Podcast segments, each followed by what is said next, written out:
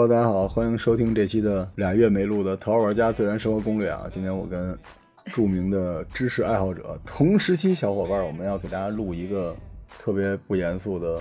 欧洲史。我听着太狠了。十七，当你听说我要录这个的时候，你内心是崩溃了啊？对我心想，您找一个就是整个淘宝玩家最没文化的。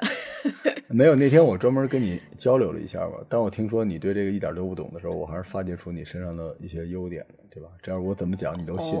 啊，我啊，是的，对，就跟我唱闽南话歌的时候就是这么个样子啊。你没听过闽南话啊，那我就放心了。所以给大家讲一个不是那么正经的一个欧洲简史啊。为什么要讲这个呢？是为了致敬无名石先生啊，然后致敬黄森森同学，正在疫情一战奋战的森森，还有深陷魔都的混沌呀，还有刚刚逃离。上海但还进不来北京的柚子同学啊，给大家之前挖了一个坑，我们在这节目最后给大家说是什么坑，因为反正好多老用户也不听了，对吧？到最后留个悬念啊。所以今天我们先给大家讲讲欧洲史，以后淘宝玩家这节目呢，可能就完全随心所欲了，想聊什么聊什么。今天给大家聊完欧洲简史，然后明天可能给大家讲一下怎么用工具徒手做一冰箱什么的，想录什么录什么，欢迎大家这个啊这期待，好吧？行，那我就开始咱们今天这节目了。嗯，因为如大家所知啊，其实我是一历史主播，啊，也是一情感主播啊。但今天是历史主播，主要想给大家介绍介绍欧洲的历史。欧洲呢，我按照这年份给它大概分成三个大的段落，六个小的段落，啊，很认真的啊，不是开玩笑，真的是讲欧洲啊。啊，三个大的段落分别是希腊与罗马时代、基督与穆罕默德时代。然后黑暗与光明时代分成三个大时代，咱们先说第一个时代啊，希腊与罗马。希腊与罗马这时代呢，其实里边有很多这个希腊的文明发展啊，也有罗马共和国到罗马王政、罗马帝国的发展。而且呢，这个时代也产生了像苏格拉底啊、柏拉图啊、亚里士多德这种重要的学者啊，而且还出现了亚历山大大帝这样的超级帝王。所以这个欧洲的第一个阶段其实也挺带劲的。我们把第一个阶段先给大家简单的介绍一下啊。第一部分是爱情文明，这是在公元前两千年到公元前一千一百年，将近九百到一千年的时间。这是咱们中国什么时候呢？夏朝。咱们夏朝这个，大家现在一听啊，有一定的文字能够证明存在啊，但具体什么样，穿什么衣服都不知道。但是在那边呢，爱情文明好不到哪儿去啊。爱情文明一开始呢，是有一个叫克里特文明。克里特文明其实就是那米诺斯牛头怪啊在的那个地方，它其实是。希腊岛外边的一个叫克里特岛，啊，这个文明呢，据说啊，曾经是这个有大量的古代宫殿建筑群，特别的繁荣，而且这航海商贸非常非常的发达，啊，但是后来这自然灾害摧毁了克里特文明，这是第一段。然后在这个爱琴文明的第二部分，有一个特别著名的叫迈锡尼文明。迈锡尼文明时期听说过吗？嗯啊，没有。好，嗯，好，这是你的功能哈。这个对，呃，有一个特别著名的故事，就是特洛伊战争。就比如我看上这个这大哥的媳妇了，然后我弄一木马偷到人家里把媳妇抢走了。这特洛伊战争发生在公元前一千两百年啊，这就是这迈锡尼文明中的一部分。所以你能看出来，迈锡尼文明其实跟很多这个荷马史诗啊，就是跟很多这个上古传说，咱们这边就跟封神榜似的，武王伐纣跟这个是连在一起的。其实世界各国。或者大洲的历史早期都有点神话时代的意思，啊，这就是迈锡尼文明啊。经历了这个克里特文明和迈锡尼文明之后呢，这个爱情文明逐渐啊希腊化，然后呢，希腊呢啊到了这个荷马时代，因为整个这个时代就只有一个荷马史诗啊，所以叫荷马时代。然后这是第一段爱情文明，然后第二部分就来到了希腊时代。希腊时代呢？差不多就是公元前一千年到公元前五百年这个时代，就是我们五百年一跳啊，这就是咱们这边中国的西周到春秋这个时代，就给你关联一下，就希腊人就穿那个呃透明的那个哈，就是肉隐肉现的衣服。那时候咱们这边春秋也穿那种衣服啊，只不过那边是纱，咱们这边是麻。其实这个希腊时代呢，还是属于上古时期啊，差不多在。公元前一千年的时候，当时呢，整个欧洲大陆啊，其他地方都是蛮荒，而希腊这个区域已经拥有了城市、文字、农业、冶金啊，尤其是这个人和人之间的等级制度早就已经出来了，而且这个时代已经有了铁器，大家记住这非常重要啊！公元前五百年左右就已经有铁器了。这其实咱们春秋也是这样的，从青铜到了铁器时代。所以如果你玩文明或者玩帝国时代，你会发现西方世界的这个进入铁器时代和中国东方大陆是一样的。然后希腊在公元前十二世纪啊，当时多利安人入侵，这个进入了黑暗时代。我们刚才说了，这黑暗时代是部落制和贵族统治。然后经过了五百年左右，然后有城邦的兴起，这就进入了古风时代。城邦的兴起让这工商业啊开始发挥作用，而且希腊的这个经济急速的发展，军事政治也发展的非常非常的快。古风时代，希腊是一堆城邦国家，每一个城就是一个国家啊。这里面有两个非常厉害的国家，一个就是雅典，一个就是斯巴达。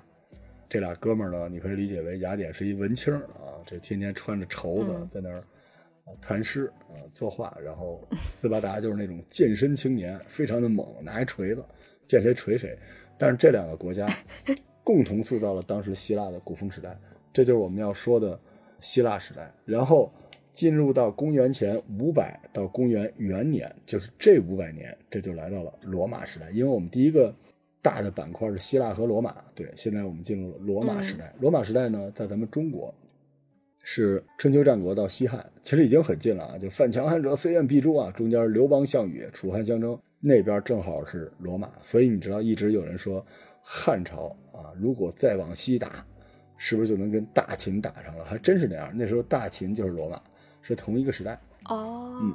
公元前五世纪啊，就公元前五百年，公元前五百年，咱们这边差不多，呃，这个战国时期吧，战国七雄左右，就是那个时代。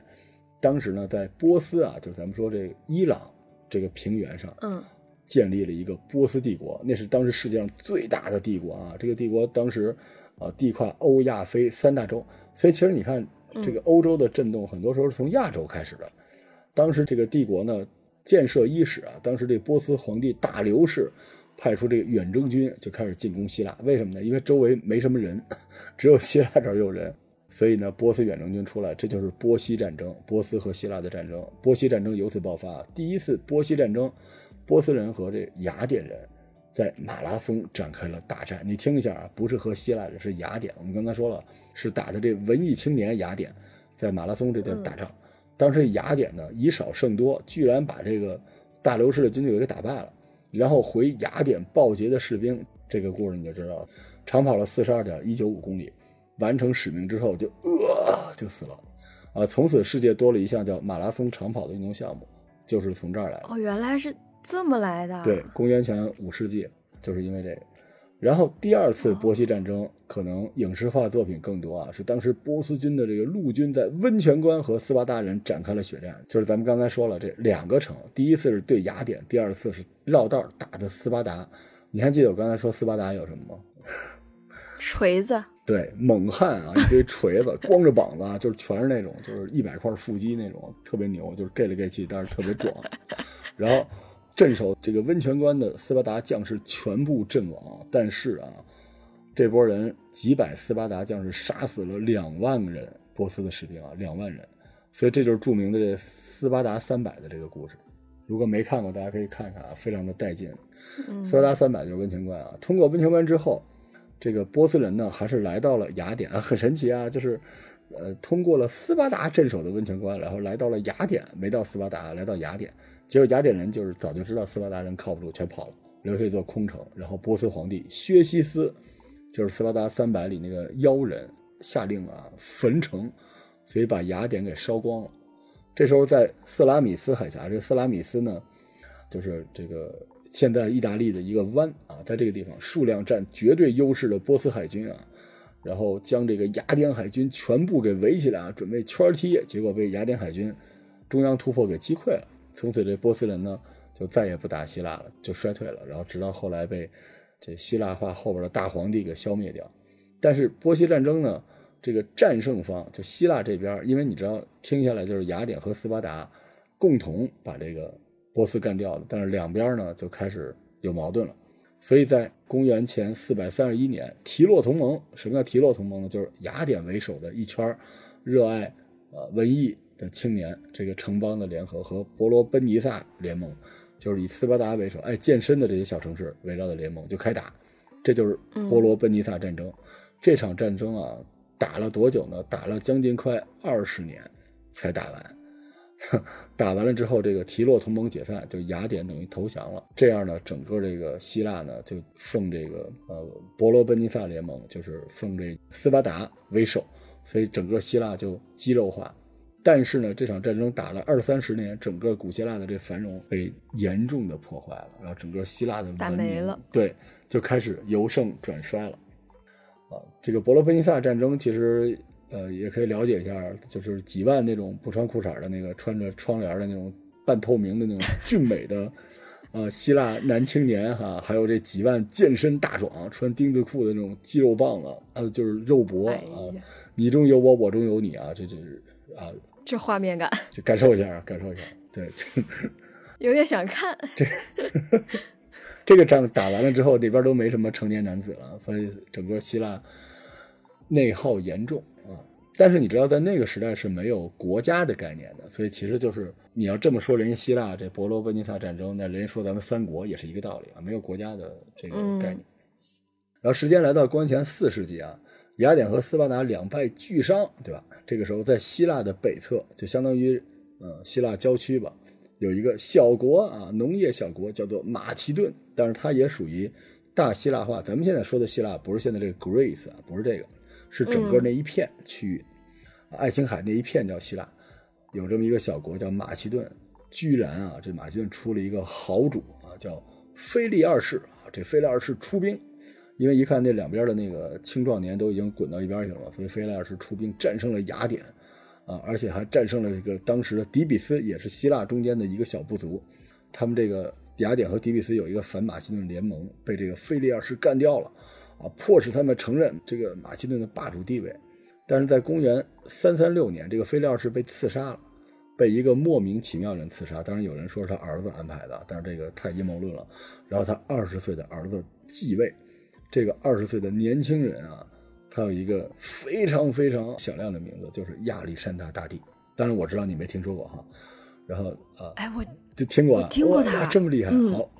亚历山大大帝继位之后啊，二十岁继位之后，首先就先平息了这个之前的暴动，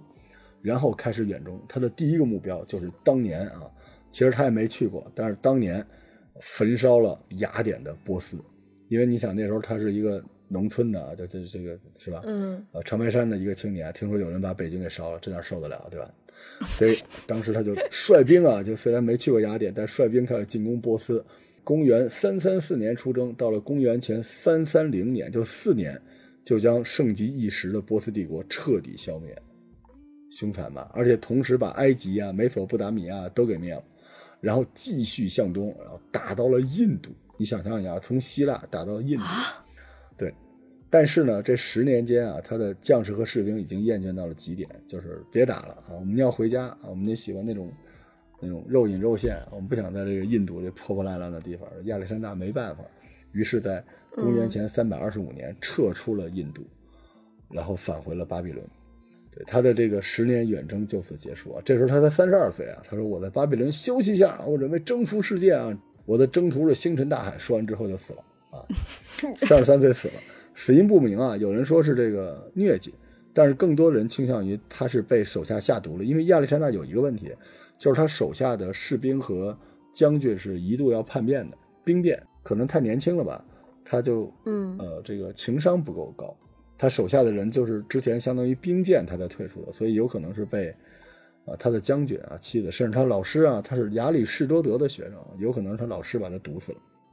然后亚历山大一死，他这个领土啊迅速的就破裂，但是他这个征伐就是从希腊一直打到印度这件事儿，史称这个希腊化。虽然希腊本土的雅典和斯巴达人已经开始衰弱了，但是他们带来的文化、工业、农业等等之类的，就是通过亚历山大的这个征伐，就传遍了这个世界的这一圈儿。所以其实还是对于世界的进程有非常非常大的帮助的，而且他对西方和东方的融合有非常伟大的影响啊。所以在历史评价中，他是欧洲四大名将之首啊。欧洲四大名将分别是。亚历山大、汉尼拔、凯撒和拿破仑，而且还有一个特别好玩的，就是他是扑克牌中的四个 K，来，这啊野知识来了啊。这这四个人我都听过。对，我给你讲一下，扑克牌这四个 K 不是四大名将。首先，这黑桃 K 是大卫，大卫是嗯什么人呢？就是你看到所有的雕塑光着身子，然后露出了那个的，就是大卫。哎哎，这样上百是联想啊，是很多人都是大卫。大卫王是以色列国王所罗门的父亲啊，他的这个特长就是光着啊。所罗门是后来就弄了很多金银财宝，但是大卫王当年就是，呃，是这么一个形象，爱用竖琴演奏，而且呢非常正义。但是问题是，他为什么不是欧洲四大统帅呢？因为他的功绩是杀死了巨人歌利亚，就是他有点姜子牙那个劲儿，是杀那个传说中的巨人的。所以他是一个有点传说中的人，所以你去看那个黑桃 K，他那个头发是往外卷的，就是特别骚气。嗯对，但是呢，他并不是一个真实的帝王，他可能是个传说中的人，所以这是黑桃 K。然后紧接着红桃 K 啊，查理曼大帝，查理曼大帝呢，一会儿我们会讲到，就是也是整个欧洲史上越不过的一个跨时代的人。你说他是欧洲的秦始皇也是可以的。然后梅花 K 就是我们刚才说这亚历山大大帝啊，整个马其顿帝国最负盛名的征服者啊，这是梅花 K。然后方块 K 是凯撒，但你知道凯撒这人特别自恋，他把自己不是印在那个罗马的那个硬币上了吗？是一个侧面像，所以你仔细看这四个 K 里面，只有方块 K 是脸部朝着你，只有侧面朝着你，非常的傲娇。哦对，只有是一个是一个侧面像，这是一硬知识啊。行，咱们再说回亚历山大，作为欧洲历史上最伟大的军事天才啊，而且他又是亚里士多德的学生，所以呢，他这个英年早逝啊，很多后世的人就扼腕叹息，因为他再往下打就到中国了，可能正好就能跟中国这个打一仗，但是历史没有假设，所以亚历山大就像一颗流星一样划破夜空就没有了，啊，从那儿开始就是很多人这个打仗之前还是比较重视。啊，军心 重视民意的培养了，因为他其实是很有可能被自己人毒死。我觉得也要重视饮食吧。到了呃公元前三世纪啊，亚历山大死之后呢，他的帝国裂了。这个时刻呢，嗯你想，好不容易这个斯巴达和雅典衰落，亚历山大完成了希腊化，但是国家又四分五裂，但是有一个会有长久的霸业的帝国正在酝酿中啊，这就是在意大利淘泥巴的罗马。罗马，对，这是罗马还是一个共和国啊？这公元前三世纪，这罗马统一了意大利半岛。你别小看意大利，意大利现在就是可能一战、二战打得不好，大家损的，但其实意大利是欧洲的核心的那个时候，所以他当时已经统一了意大利半岛。然后呢，和北非，因为意大利半岛这个西西里这个岛，大家现在一说都是黑手党啊，乔乔那故事也发生在西西里，但那个位置离非洲也非常近，而西西里岛又是后来我们一会儿会讲到的十字军的一个非常重要的一个基地，所以罗马人和北非的迦太基人的这个矛盾就出现了。迦太基是一帮特别能打仗，而且特别爱行商的人，就是他们是威尼斯人之前的威尼斯人，所以罗马和迦太基就对西西里岛开始了争夺，打得特别厉害，这就是史书上说的布匿战争啊，打了三次，但是基本都是罗马赢了，迦太基失败了。呃，但是在布尼战争中有一个欧洲军事史上最伟大的统帅，就是迦太基那边的欧洲四大名将之一啊，也被现代战争的这些啊这些爱好者们称为战略之父汉尼拔。对，这就是汉尼拔。因为在呃这个第一次布尼战争的时候，公元前二百一十八年啊，汉尼拔率军翻越了阿尔卑斯山，大象，骑着大象咚咚咚翻过阿尔卑斯山，突袭罗马，然后引发的第二次布匿战争，而且他在罗马十五年客场作战，而且把罗马打得七荤八素的，只是到最后，是因为他是客场作战，而且其实迦太基有一个问题，就是他整个这个迦太基帝国呢是一个商业帝国，基本都是雇佣兵，没有自己的军队，而罗马其实是当时是一个农业帝国，到最后他等于输给了罗马的一个名将叫西皮厄，这个西皮厄其实从来没有赢过他。就赢了这一次，而这也是汉尼拔唯一一次失败，就被他一仗打掉。然后，再过了几年，罗马发动了啊第三次布匿战争，然后彻底把迦太基给消灭，然后给屠城了。而汉尼拔也被逼着服毒自尽。六十四岁的时候，这就是欧洲史上真正的大军神啊！这汉尼拔的故事。所以到了公元前二世纪的时候，欧洲、北非都算上，再也没有人能够阻挡住罗马的扩张。然后罗马就整个控制住了地中海的北岸，包括哪儿？包括意大利，啊，伊比利亚半岛、希腊半岛、小亚细亚的一部分，还有今天法国的一部分，就一个非常强大的罗马帝国就成型了。然后到了公元前一世纪，大家记住，公元前一世纪再过一百年，耶稣诞生了，罗马人继续扩张，在公元前五十八年的时候，高卢战争开始，然后高卢战争发动者就是罗马进攻高卢区域，这是罗马的 CEO 谁呢？高卢总督凯撒，就是后边我们说这凯撒大帝，很多人凯撒大帝就是打高卢，高卢战争打完了之后呢，凯撒和当时的这个三头同盟，因为那时候叫三巨头这个词儿。现在用来说 NBA 里面谁和谁组成了三巨头，当年这三巨头就是在这个阶段的高卢战争里面开始叫起来的。一共有三个非常强大的罗马的执政官啊，一个是克拉苏，当时已经死了；还有一个就是庞贝，就是你后来知道这庞贝古城被火山淹了这个庞贝。然后庞贝呢，当时跟凯撒就发起了争执，然后跟元老院勾结啊，元老院就是我们头号玩家这个元老院啊，然后 非要把凯撒调回罗马削兵权，然后凯撒。带着大军返回啊，震慑了元老院和庞贝，结果当然也埋下了仇恨的种子。最后凯撒消灭了庞贝，然后庞贝呢逃到埃及，然后凯撒就追到埃及，结果埃及的这个法老杀害了庞贝，啊，献给了凯撒，就说，是吧？我跟你好，大哥啊，你是我大哥，咱以后一块儿，而且你能不能帮我一个忙，是吧？你能不能把我姐姐给除掉？因为我姐姐正在威胁我的统治。这姐姐是谁呢？就是克里奥佩拉，埃及艳后。对，凯撒说没问题啊啊，我去把你姐姐，哎呦嚯，真香，就然后就凯撒因此就，对，就是跟他姐姐在一起了。然后这个托米洛一听不干了啊，立刻就是反攻凯撒，当然被杀掉。然后这个凯撒骑着不是啊，凯撒这个跟埃及艳后在一起之后，啊，当时这个发表了著名的观点，叫我来我见我征服。当时已经这不行了，这胯下有美人，然后手下有江山，然后凯撒返回了罗马。然后这继续出兵北非啊、西班牙平定叛乱等等之类的。到了公元前四十四年，凯撒宣布成为终生独裁官。啊，这个三幺五啊，就是在这么一个就中国后来给定的日子里边啊，在庞贝兴建的剧院里边，三幺五啊，大家记住啊，凯撒遇刺身亡，也是，这也是真的吗？是真的。就是周围的所有的这个元老院之前不是被埋下了这个仇恨的种子吗？说你还是个假货，三幺五这一天我就要揭露你，然后一人一刀啊，凯撒就是被戳死了，啊，这就是罗马帝国的奠基者啊，就是后世大家都崇拜的，甚至很多国家这个用凯撒作为皇帝的称号，所以凯撒也是我们刚才说扑克牌的一个啊，欧洲四大名将。下回我给你们出一个节目，专门讲扑克牌里这些人或者国际象棋里这些人都是谁，好吧？好这凯撒，嗯，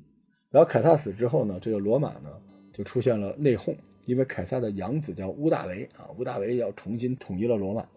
首先先跟安东尼结盟，然后这个安东尼呢，凯撒的表弟，为什么是表弟呢？因为这个凯撒跟这个埃及艳后这啊这呃完事了之后，安东尼又去他屋了啊，来得我得着吧，就跟这个埃及艳后在一起，最后呢，乌大维迫使安东尼和这个埃及艳后自杀。完成了统一，但你记住，这个时刻，埃及就没有了。四大文明古国之一的埃及就没有了。再往后的埃及是跟阿拉伯有关的埃及啊，这埃及的这个脉在这个时刻基本就断掉了。就是因为埃及艳后没了，所以埃及就没了吗？其实就是把它给殖民化了嘛。因为埃及艳后其实她虽然是个艳后，但她其实也是埃及的守护者，也是埃及最大的。所以说，你们女人选男人要会选。埃及艳后如果当时选了乌大维不就得了嘛，对吧？她非选了安东尼。哎，这，但我也能理解，因为乌大维是凯撒的儿子。你想想，我跟完你爹，我再跟你，这这不是五五啊？嗯，想好再说，没什么，是吧？我历史不好，你少看那个啊。反正啊，后来呢，屋大维消灭掉了埃及艳后和安东尼之后，啊，实行了元首制，而且给自己一个称号叫奥古斯都。你记住奥古斯都这个名字，后来在很多帝国的里边都。把这个名字用成跟凯撒一个级别的东西啊，所以实际上在欧洲呢，凯撒和奥古斯都都是皇帝的代称。哎，这时候我问你个问题啊，什么叫皇帝？什么叫国王？哦，错，好，嗯，我我跟你说一下，就是国王是什么呢？就是你的血统，比如说你原来就是，比如像你，你是长白山国的国王，因为你就生活在长白山，所以你的孩子就是继续是国王。国王，皇帝是什么呢？皇帝是。我是个征服者，就是这一片都被我弄，你们大家都得听我的，所以逻辑上来说，皇帝应该是比国王更厉害。哦，就是你明白了，就所以皇帝叫秦始皇叫始皇帝，当然这翻译不一定是这样的，只是咱们中国的翻译是结合了中国的国情。你看秦王、齐王那都是国王，嗯，但是只有始皇帝是所有的国的征服者，所以是不一样的。所以奥古斯都和凯撒是皇帝，不是国王。换句话说，就是他们是顶级的征服者，要记住。所以以后请管我叫罗帝，好吧？太难听了。那所以这个时刻呢，罗马。已经不是王政时期，现在罗马也不是共和国，它成为了帝国，因为被皇帝统治的国家就叫做帝国。嗯，所以现在屋大维被公认为罗马的第一位皇帝，就是罗马帝国的始皇帝。啊，这就是罗马帝国。哎，好，这就是我们说的这个第一个啊，大概从公元前两千年啊到公元元年这两千年里边，我们大概经历了。爱琴文明时代、希腊文明时代和罗马文明时代这三个时代，然后我们继续向前啊，然后哎，时间推推到公元后的第一个一千年，我们管它叫基督与穆罕默德之年，或者叫穆圣人之年吧。这个首先先说基督的这个五百年，就是前五百年，就是公元元年到公元五百年，这个时间正好是咱们这边东汉到魏晋南北朝的时期。你想东汉啊，就耶稣诞生了。公元一世纪啊，就是罗马帝国当时呢，他的帝国的这个皇帝是谁屋大维，啊，罗马帝国继续扩张啊，当时周围都是蛮族啊，连国都不是，都是部落，真的都是部落。罗马帝国继续扩张，呃，在这个时间段，耶稣诞生了，对，然后这个他对整个的世界影响就不说了，非常的厉害。然后他是三十岁左右的时候开始传教，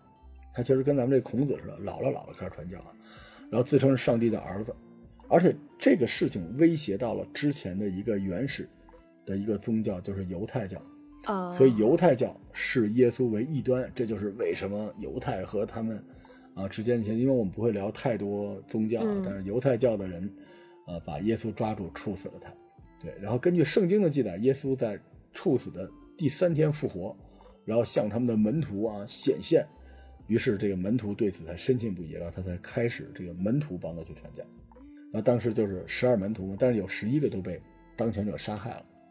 而且这个不光是犹太教人杀，罗马人也是讨厌基督教的，所以罗马人也在杀这个。然后这个圣保罗，我们说一句吧，圣保罗其实也是一个对基督教传播有巨大贡献的人，但他不在这个十二门徒里面。而且圣保罗其实当年也参与过迫害教众，但是后来他皈依了基督教，所以他呢认为基督教。不是对抗犹太教的东西，而是全世界的宗教。因此，这个架构做好了，导致基督教的传播范围巨大无比，就远远超过了犹太教。所以，圣保罗写的很多东西，在这个大家知道，圣经里面有新约，新约有一半都是圣保罗写的。啊，到了公元二世纪，这个时候罗马帝国已经发展到了超强了啊，巅峰时期啊，然后就你知道物极必反，就开始走向衰落了，因为种种问题。对基督教罗马的统治者非常非常的反感，一直在压制这个基督教。但是你知道，因为罗马帝国幅员辽阔，而且这个各个国家就有压迫就有反抗嘛，它中间有很多这个底层的人民是热爱基督教中的爱、希望等等之类的，所以这个教众反而是越来越大。到了公元三世纪啊，这已经到三百年了，罗马帝国遇到了一个巨大的危机，什么呢？就是大概在五十年间，连出了二十四个皇帝。啊，只有一个是病死的，其他全是被刺杀的。感受一下吧，每 四四十年间啊，被刺杀掉了二十三个皇帝。安保感受，安保得对加强一下。首先啊，就皇帝无能，加上这个啊异族入侵，然后哗变啊等等之类的，罗马帝国就摇摇欲坠。这个年代就是我们说亚瑟王的那个时期啊。但是这个时候呢，出现了一个叫戴克里啊，戴克里这个皇帝呢。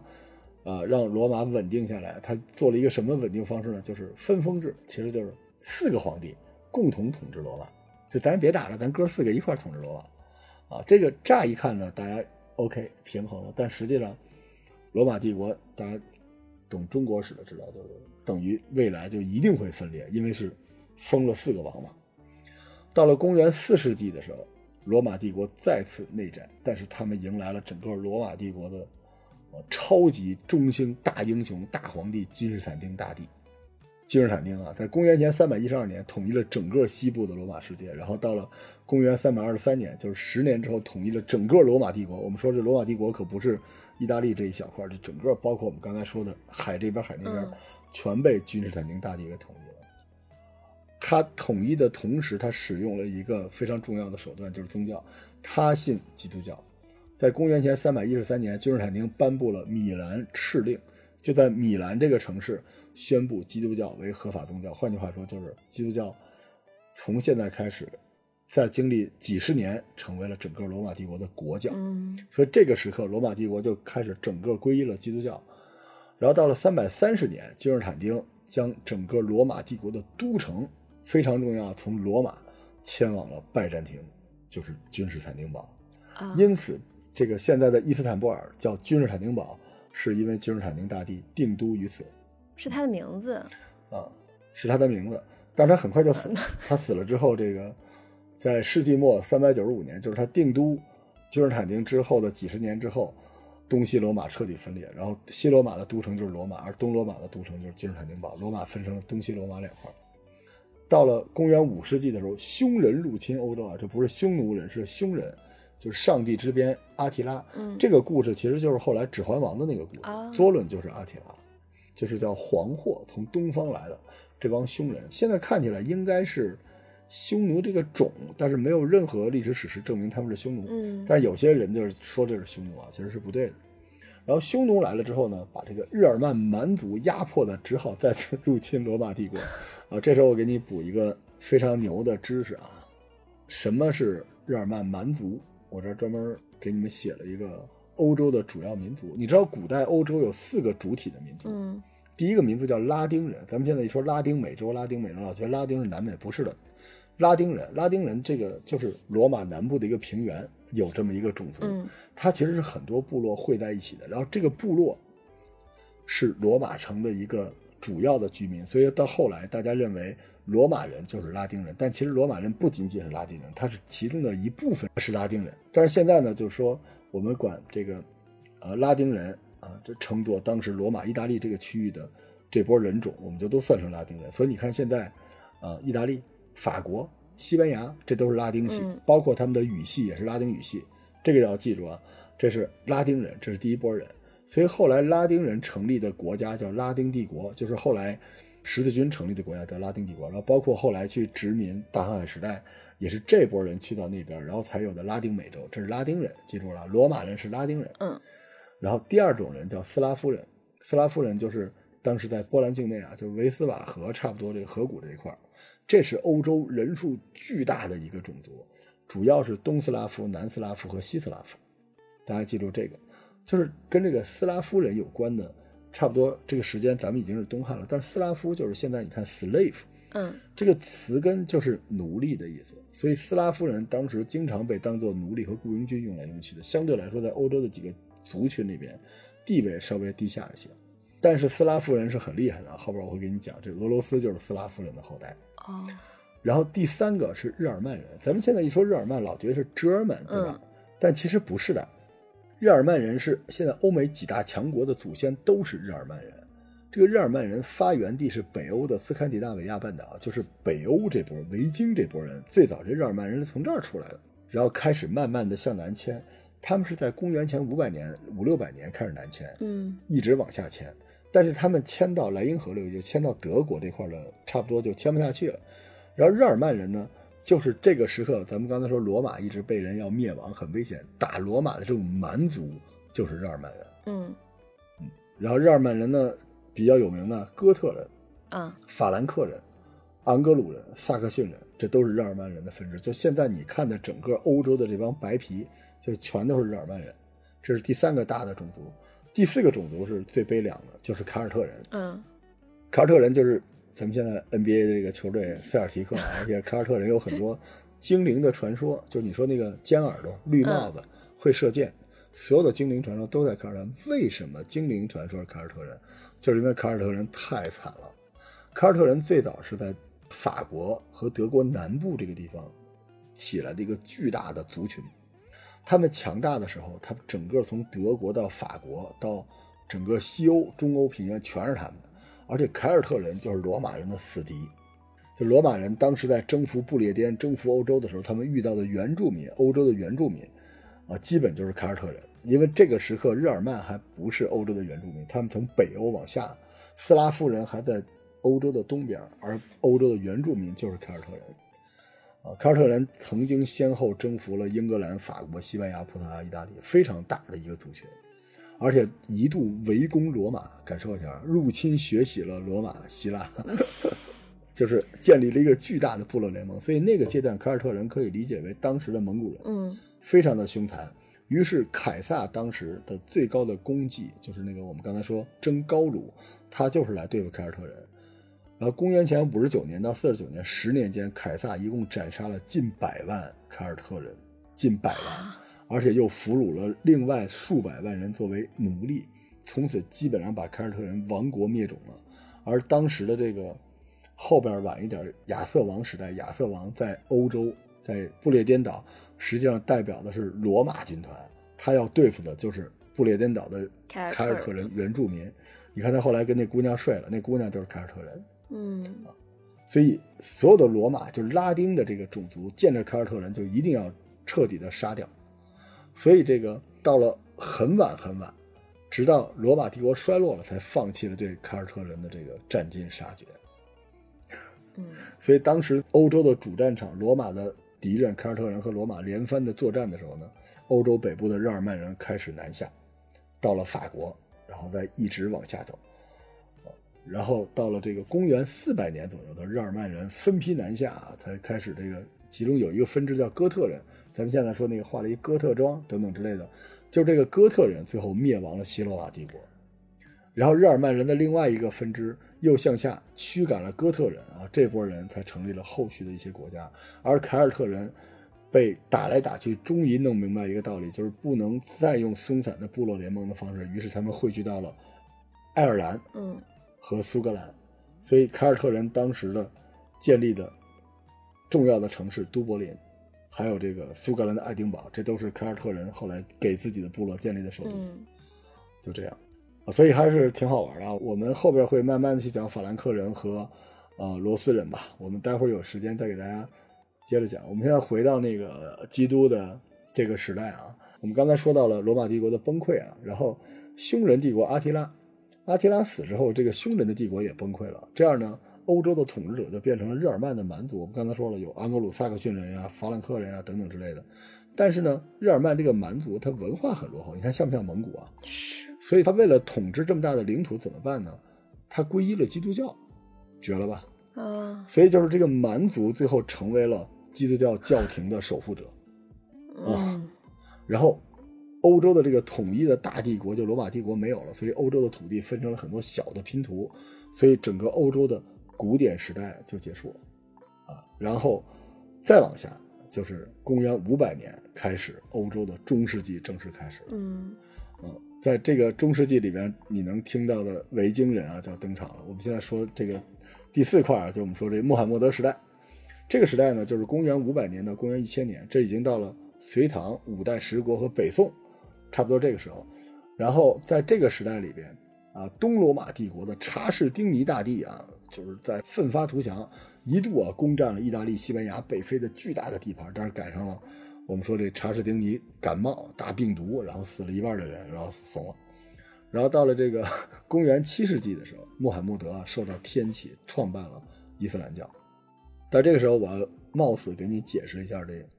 亚伯拉罕三教。这三教啊，按照时间出场顺序，分别是犹太教、基督教和伊斯兰教。嗯，来，十七给我们讲一讲这三个宗教的区别。区别就是，对嗯对，就是这样。犹太教信奉希伯来圣经啊，这希伯来圣经就是，当然我讲的这个也不严谨啊。如果你要喷我，你不如打赏，吧？就是犹太教信奉的这个希伯来圣经，其实就是圣经中的旧约这一部分，你可以理解为圣经的半本儿前半本而基督教信奉的是旧约和新约，就是前半本和后半本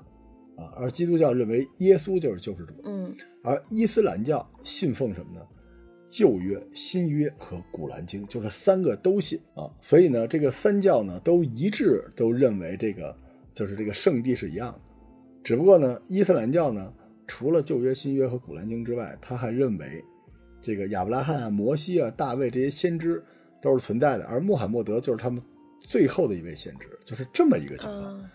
对，所以这三个宗教呢都信奉同一位神明啊，但是其中就是有冲突了。你知道，犹太犹太教，比如说我们说了，跟这个，因为耶稣是大家知道为什么犹太教一开始要对付这个基督教，就是因为其实从教义上来说，虽然信奉的是一样的，但是他们信的那个人是不一样的，所以这中间就有各种各样的冲突。我们以后再说。嗯在这个世纪的世纪初，就是公元七百年的时候，东罗马帝国和萨珊波斯爆发了巨大规模的战争。萨珊波斯啊，不是原来的波斯帝国，可以叫波斯第二帝国，是另外一个波斯帝国。然后东罗马帝国呢没有打赢，萨珊波斯呢也没有打赢，但是双方都没有力量再扩张了。但是与此同时，因为两边势力同时衰弱，导致空出了一个发展期，这个发展期归了穆罕默德，于是阿拉伯的扩张开始了。到最后就是东罗马帝国被阿拉伯世界重创，而萨珊波斯再次被灭亡。这次波斯就彻底被灭亡，就被阿拉伯世界灭亡了。所以到公元八世纪，这是阿拉伯帝国，就是大家知道，真的曾经有过一个阿拉伯帝国啊，就是你们现在看整个中东、中亚，嗯这一波原来是一个国，感受一下多恐怖！是巅峰时期，拥有整个阿拉伯半岛、中东啊、北非啊、西班牙。西班牙特别倒霉，谁来都能占领西班牙。啊，这当时西班牙是完全绿的啊，是阿拉伯的地盘嗯啊。但是呢，阿拉伯的向欧洲的进攻，在法国被法兰克国王啊干掉了，铁锤查理。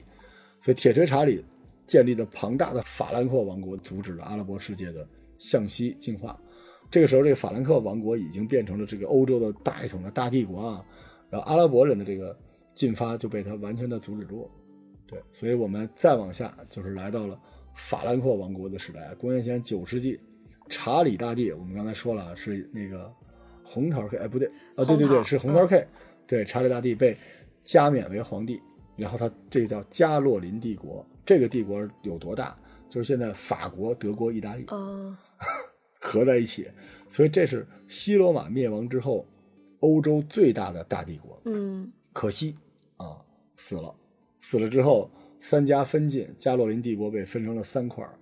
啊，分别是西法兰克王国、中法兰克王国和东法兰克王国。但是因为这个中法兰克王国呢没有强权，所以就被西法兰克王国和东法兰克王国给瓜分了。嗯啊，然后这个西法兰克王国就是后来的法兰西法国，而东法兰克王国后来就是德国，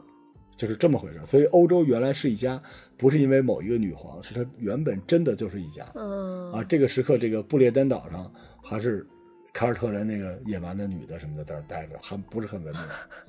啊，到了这个公元十世纪啊，东法兰克王国，我们刚才说了，就是德国的前身，但当时不是德国啊，他的国王叫奥托一世，被罗马教皇加冕为皇帝，然后他觉得不带劲，所以他给自己起了一个名字叫神圣罗马帝国。啊所以这就是德意志的第一帝国啊，这第二帝国是普鲁士，第三帝国就是纳粹德国那个第三帝国。所以这个时候就是神圣罗马帝国在公元啊九百六十二年成立了。公元九世纪到十世纪，就是差不多九百年到一千年这一百年间，欧洲遭遇了什么呢？北欧维京海盗入侵，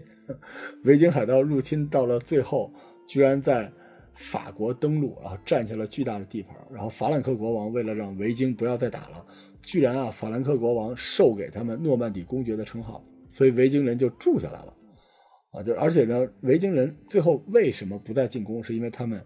皈依了基督教，他们不再去瓦尔哈拉，不再相信死是能够成为奥丁的奴仆，而都相信了基督教。基督教没有转世轮回啊，都是修当今的。嗯，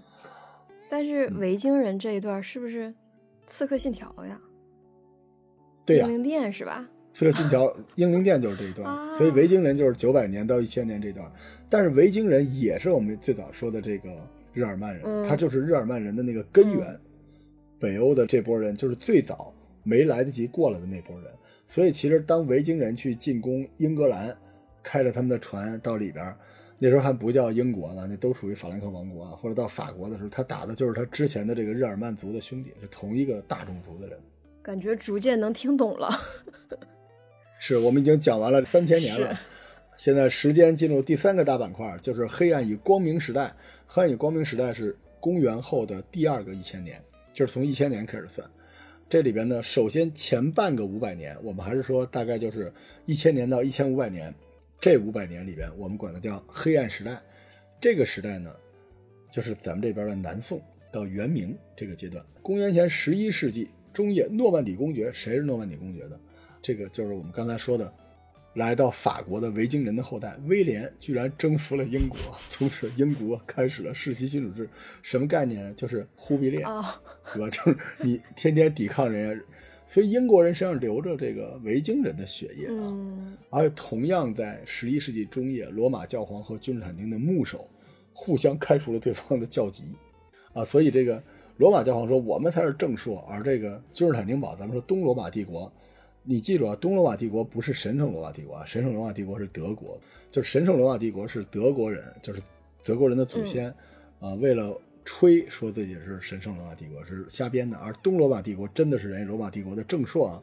罗马帝国的这个君士坦丁堡觉得我们是之前罗马的所有的这种文化。宗教都传过来，所以我们才是正根儿。所以他们认为真正的宗教在东方，真正的教宗，所以管自己叫东正教。啊，这就是基督教分裂成天主教和东正教。啊，然后呢，这个时代呢，为了啊帮助这个东罗马帝国对抗伊斯兰国家，就是之前阿拉伯帝国虽然解体了，但是有很多塞尔柱帝国啊，很多这个小的这种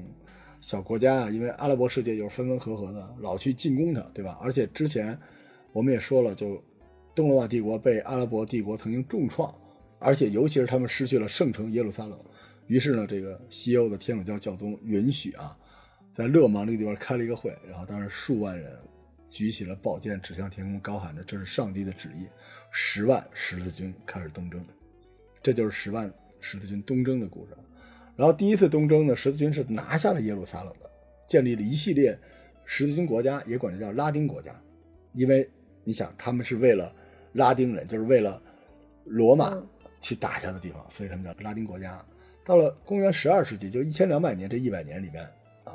西方世界又进行了第二次、第三次十字军东征。到了公元十三世纪的时候，前面那个世纪那两次都没打赢啊，但是那两次里面可有狮心王理查和萨拉丁天国王朝的故事发生在那个时代。但是到了公元十三世纪。啊，这个时刻呢，西欧人和东罗马帝国矛盾重重，因为其实每次东征，东罗马帝国都不太喜欢，因为来的人也穿过君士坦丁堡，拿了一堆吃喝，又对君士坦丁堡这个一路上的老百姓又横征暴敛什么的，所以说是救他们，但是他心里说请神容易送神难，所以一直东罗马帝国君士坦丁堡和十字军就是矛盾重重，于是第四次东征，十字军居然。在这个威尼斯总督的策划之下，攻向了东罗马帝国这个首都君士坦丁堡。呃，就君士坦丁堡没被阿拉伯人逮着，被十字军打下来了，而且进行了惨无人道的抢劫和屠杀，把所有的老皇帝，什么君士坦丁啊、查尔丁尼的坟都给刨了，什么拜占庭的那些著名的大公主、二公主什么的，全都给扬尸了。这也太惨了吧！所以这件事情上，就是导致了东正教和天主教彻底的分裂，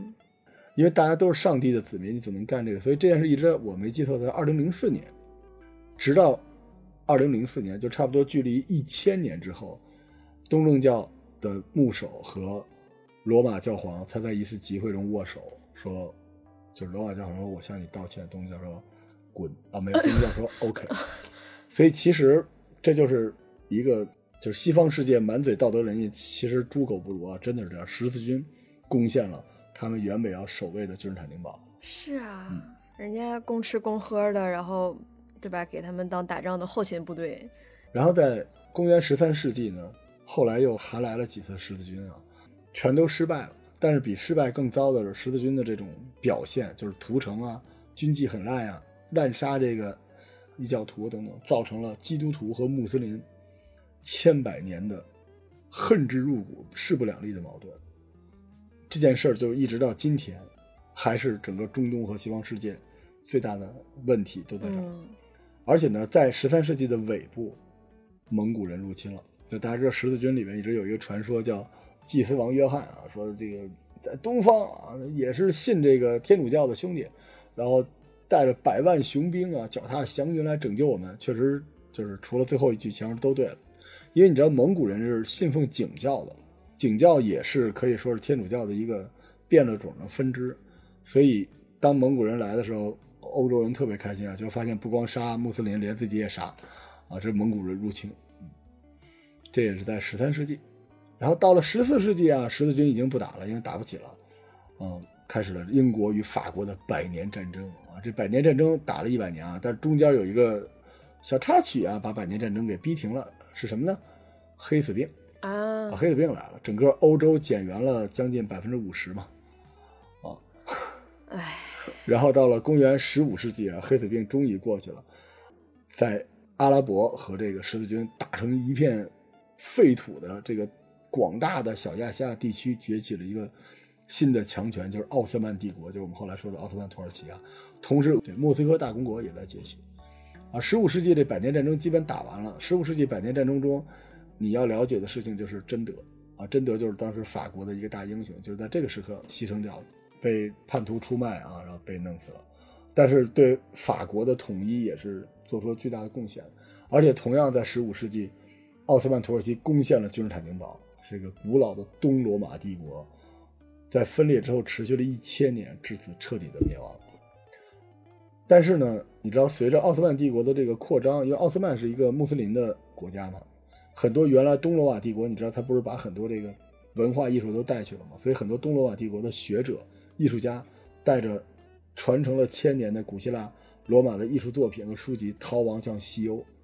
这些作品。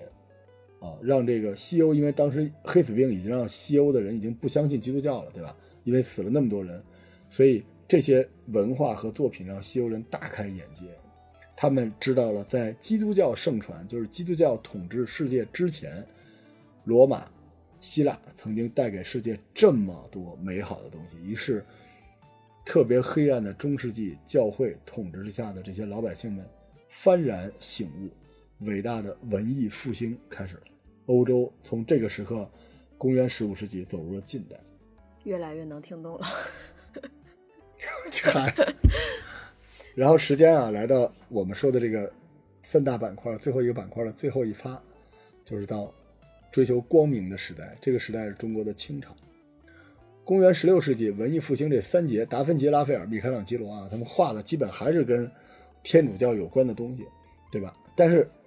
为什么叫文艺复兴？是因为他们画的这些天主教的东西不是给神父看的，是给老百姓看的。所以他们鼓吹的是人性而不是神性，让每一个老百姓。你知道那个时候老百姓手里是不能有圣经的，有圣经会剁你的，你只能去教会。你知道，就是说教会垄断了我这个节目的 IP，你听这个节目你就要付费，对吧？但是从文艺复兴开始，你可以免费收听我的节目，但你也可以三连，对吧？所以在十六世纪发生了非常重要的宗教改革运动。宗教改革是什么呢？马丁路德，啊，他对圣经重新进行翻译，让人人都能阅读圣经。就你瞅啥，我瞅上帝，就这这种，全都准备完了。而且他说，这个世界的核心是用圣经做指导，而不是用教会做指导。换句话说，就是他把教会的力量进一步的削弱。因此，在整个这个教会向下，而老百姓更多的主观的。对艺术、对美的探索向上的情况下，世界迎来了一个新的时代，就是地理大发现时代，我们也叫大航海时代。这个时代，达伽马去了印度，哥伦布到了美洲，啊，麦哲伦完成了环球的航行，然后西班牙、葡萄牙都在这个时候全球进行殖民，啊，无敌舰队就这么来的。当然后来英国一看，嚯，啊，就也发展了一下，就把他们都干掉了，啊，但是这个时代就是英国的扩张，就是日不落帝国，就是这个时候，嗯。而且呢，在公元十七世纪啊，因为前面是有这个文艺复兴，又有这个宗教改革，所以到公元十七世纪呢，又有人发现，虽然我们现在已经明白什么叫美，什么叫思考，就是古希腊人啊，在为什么而生活，我们可以成为古希腊人，但到了十七世纪，伽利略、牛顿的出现，又证明古希腊人也有错误，是什么呢？什么能够打败教会呢？就是文艺，对吧？但什么比文艺更好呢？就是科学。于是，物理、天文、生物这些东西都发展啊，就大家都开始搞科学。然后这个时代就是，哎，美国出现了，美国是，对吧？成立了啊，英国也爆发了资产阶级革命。然后到了公元十八世纪啊，